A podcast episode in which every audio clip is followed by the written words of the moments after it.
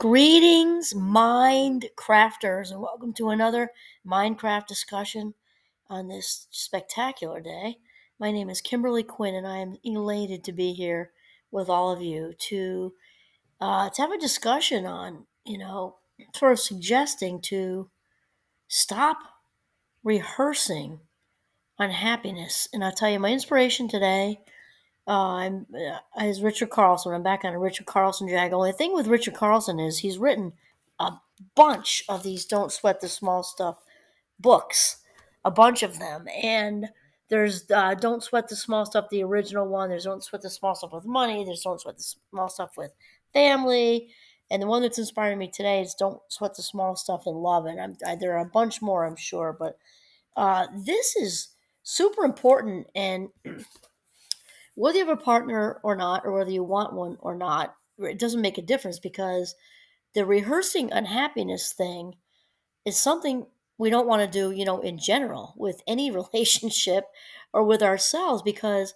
whatever we rehearse or practice, we inevitably get better at. And that's not different with unhappiness. And the kicker with this is, and we've talked about it before, is that we, for very primal reasons, are wired to um, think negatively. For you know, back in saber tooth tiger times, yeah, that's how we survived, right? Is you know looking for the looking for the holes in things, looking for what could go wrong, and so it's a little bit of an uphill lift, you know, in today's modern world, you know, to to not react to all kinds of things like we did back then. You know, ch- saber tooth tiger chasing us is, you know, far worse than, you know, somebody forgot to respond to your email or invite you to the, you know, holiday party or whatever. So it's very important to realize that what we uh, that we do have to do a little bit of a push because of the primal reptilian brain and the wiring, and uh, and also we've talked about this as well awareness is key. We can't do what we don't know, right? So once we have the awareness, then we have therefore have a responsibility. My friend Dr. Dave says that constantly.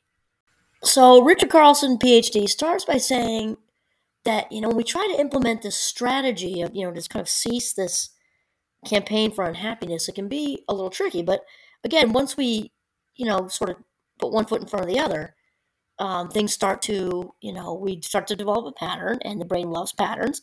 And just like anything else, it gets easier, right? Like when you start playing the guitar, if your brain, I went through this phase, you're a newbie at it, and you get calluses and everything, and then and then after that, after a while, the calluses disappear, and you're playing Margaritaville. Well, that's the same thing with practice, you know, or practicing being, you know, looking for the positive and ceasing to rehearse being unhappy. Okay, so Richard gives us a visual here his example is Kelly is driving to see her boyfriend. A memory comes to mind of an argument they had a few weeks ago. As she remembers the incident, she plays it out again, almost as if it were happening right there in the car. How many of us can admit to doing that within whatever circumstance? Totally. She realizes that her boyfriend was being unnecessarily stubborn, maybe even a little mean. She remembers his doing something similar at a party last month. Doubt begins to creep into her mind. She begins to wonder if she if he's the right guy after all. Within a matter of minutes, she's a little angry as she thinks to herself, he better not do that again tonight. Oh man, this is I can just I can relate back more in my 20s, but by the time she arrives at his apartment, she's feeling slightly distant, nothing horrible, but enough to make a difference in the way she feels about the evening and about her relationship. This is a really good example that Richard Carlson, PhD, brought up because, and regardless of your life stage, this sounds like more kind of young adult situation, but we, in your 30s, 40s, 50s, 60s, 70s, and beyond, I think we all know what it's like to prime our brain. That's what it's called, priming, right? Just like when we are primed by a commercial, you know, to go buy something, we're not even aware of it. We can prime ourselves with our talk. So this guy hasn't even done anything you know, and eh, yet, and I say yet may not do anything, but she's she's reliving, you know, a past memory of old behavior, and we know that when we retrieve an old memory, along with it comes the attached emotion. So it's not just a memory, but it's if that made her pissed or frustrated or doubting him or them as a couple, all that's going to come right back into the present moment and she's just barely arriving there. Nothing even happened. So you can take that example, which I think was very common, a very solid one to give us a visual, and think about in your own life. When have you done that? I mean, I think we all can come up with with a time when were headed to a party or headed to something, and you know you predicted so and so would be there and have the same, you know, RBF on, you know, on the resting beautiful face, right?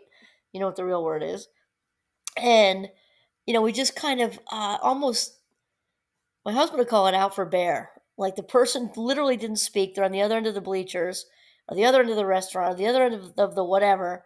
Did not even talk or even glance in your direction yet. But you just had this, you know, just ready, ready to pounce. And that's because um, the example Kelly here, she got herself stoked with old memories, like almost like a high school pep rally. Like go, go, go, go, go.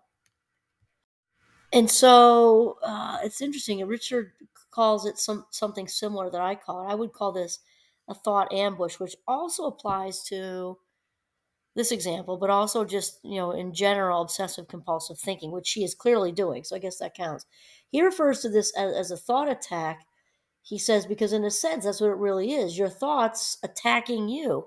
This is the thing, and this is largely what Mindcraft is about: is understanding that because there are two choices in, in this world as far as this goes, right?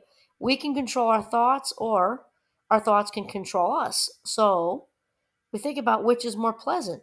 Kelly, in this example, is being controlled by her thinking, which is about to ruin her future life minutes. Her present life minutes are already going down the tubes, and she's about to ruin her future life minutes because she is not in charge of her brain. Rather than the little jockey on top of that gorgeous, powerful, beautiful thoroughbred horse, she's like, you know, latched onto his leg as he runs around the race and he's going all over the place.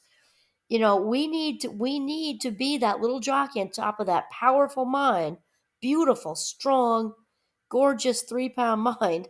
And we need to, to, to steer steer the mind where it's where it's gonna go, just like the jockey steers the thoroughbred. It's the other way around here if you could picture a thoroughbred riding a jockey. So it's obviously that's a ridiculous. It probably makes you laugh, and that's and that's what's going on here.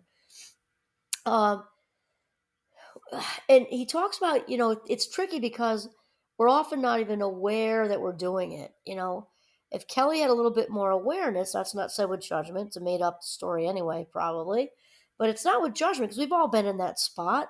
You, again, you can't do what you don't know. She has to kind of come into this, right? And we walk around like kind of you know sabotaging ourselves and our relationships with other people because we're not controlling our thinking and reeling it in and cleaning the slate. The guy didn't do anything.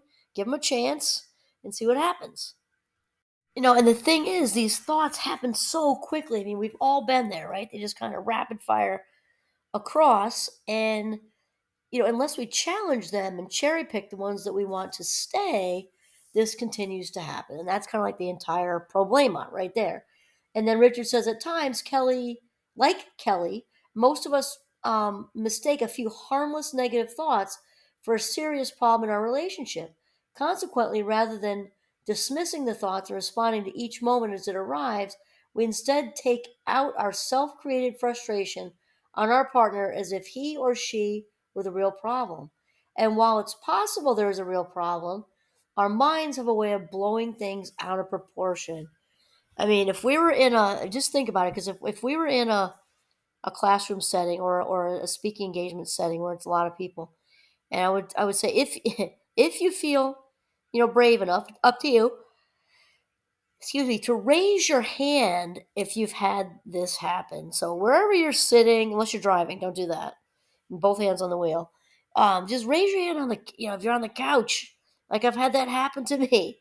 I got myself so stoked to go to war over something, maybe even a small battle. Maybe it's a huge war.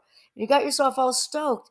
And, you know, that's the way it went because you kind of decided it unconsciously. I mean, totally get it. So then Richard says um, a thought attack can be about practically anything, can happen anywhere at any time in the shower, while you're trying to sleep, in the in an airplane, while walking the dog, or you're cleaning the house, at work, or elsewhere. Specifically, thought attacks can be about what's wrong in your relationship, how your needs aren't being met, or fear or suspicion that's on your mind.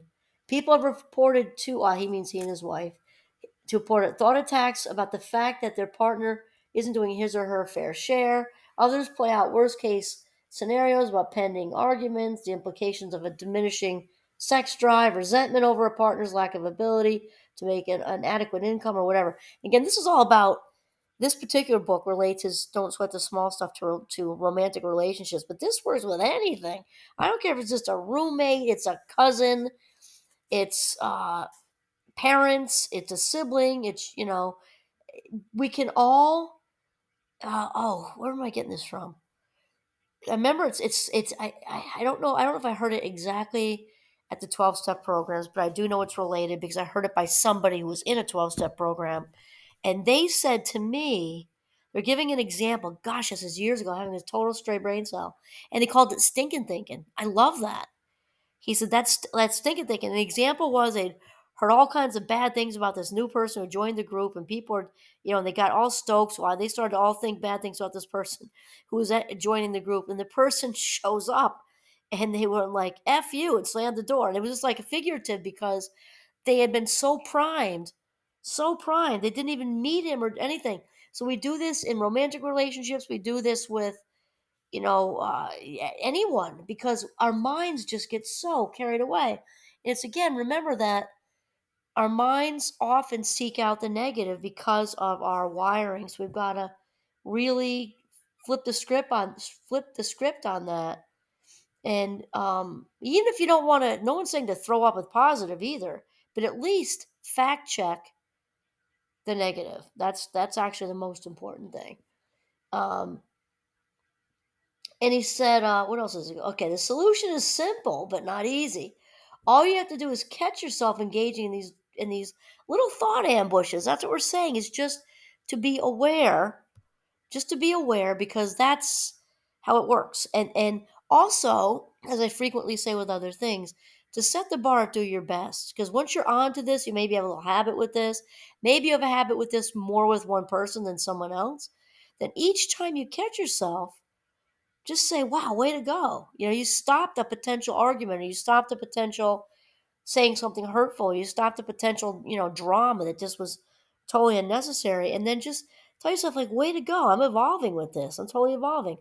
And if you you know, kind of fall off the wagon, as they say, and step into it, then then just catch yourself be like, okay, I got I got wrapped up in it again, and I'm gonna now realize it and and try to you know work through it. And and um, what else does he say? He says we're not we're certainly not suggesting that thinking about your relationship, your concerns, dreams, issues, plans is wrong in any way. Like reflection is in a you know relationship is good, you know, especially if you're on the verge or on the cusp of making any big decisions, you know, moving in or marriage or buying a house. You want to make sure it's right. That all makes sense. But separating that sort of intentional thought with autopilot. Autopilot is the single biggest thief of life minutes that there could possibly be. So remember, it comes down to active decision making and passive decision making. We're at making active decisions and we're cherry picking our thoughts. This is the majority of the time in our best interest. When we throw caution to the wind, as they say, and just kind of, you know, we're on it like we're on cruise control, you know, the car's driving itself. You know, it doesn't go so well with the human mind because it's just, you know, wired in a way that may not be in our best interest. So Rich is talking about relation, you know, romantic relationships, but again, this can be anybody. And he talks about, you know, he and his wife have, um, that people have shared with them that this has been the single most helpful insight they've ever had about themselves is the idea that they can actually practice being unhappy. Uh, and that, you know, obviously harms relationships also with yourself. In fact, I did, uh, I did, a, I think it's three parts actually three part podcast ages ago. Well, not ages, ages, not like a decade, but like two years ago, which is still in the realm of recent, I guess. And I did them on something similar, which is resisting happiness, parts one, two, and three. And this comes from uh, you know a subconscious place, just like the practicing unhappiness does. And they're very similar because it's it's kind of like we've got kind of like having a splinter in your foot. You know, you're walking around, it might be sore, but you're not. You know, it's still there. You know, you're not trying, you got to pull that thing out. you know, so you can go full, you know, full tilt forward at being your happiest, best self. And then Richard says, once you begin to nip this problem in the bud, you notice a great deal more peace and happiness showing up in your relationship. Again, any relationship. Rather than giving significance to your negative thoughts. Thank you, Richard Carlson, PhD. We are not our thoughts. Remember that, Mindcrafters. We are not our thoughts unless we cherry pick it, choose it, and, and, and then bask in it. We, they're just like thought bubbles. John Kabat-Zinn says that a lot. Just like pop, pop, pop, pop them. They're not based on any kind of fact. So let's start that over. I got sidetracked. Rather than giving significance to your negative thoughts, you can spend that energy thinking about more positive aspects of your relationship. Now I'm going to bring in, it's Barbara Fred- Fredrickson, right? Yeah, I think. Yes. Three to one ratio. So that's the ratio. You need three positive thoughts to outweigh a negative one. So if you're having a negative thought about your partner or someone else, you catch yourself. You can do it in your head. No one has to know. That, oh, they're not listening to me again. Whatever. Three things that you love about that person. They can be your best friend, your cousin, whatever. It doesn't make a difference. And in your head, three positive things. Watch, practice that for for a day, or if that feels like too much, an hour. That feels like too much, a half an hour, and see what the results are. And then he says, um, "Well, hope we give this this strategy a fair try." I do too. It, it it's um it's I mean it's fun. I think it's fun to try these little positive ex- psychology experiments on yourself. I think it's super fun. I also do them on other people and they don't know. Like when I used to bartend, they I would get a prickly pear. Not very often, truthfully. I bartended at a ski resort, and most everybody was in a good mood. But every once in a while, you get a prickly pear. And I would try my own little experiment to get them to smile. And I would say,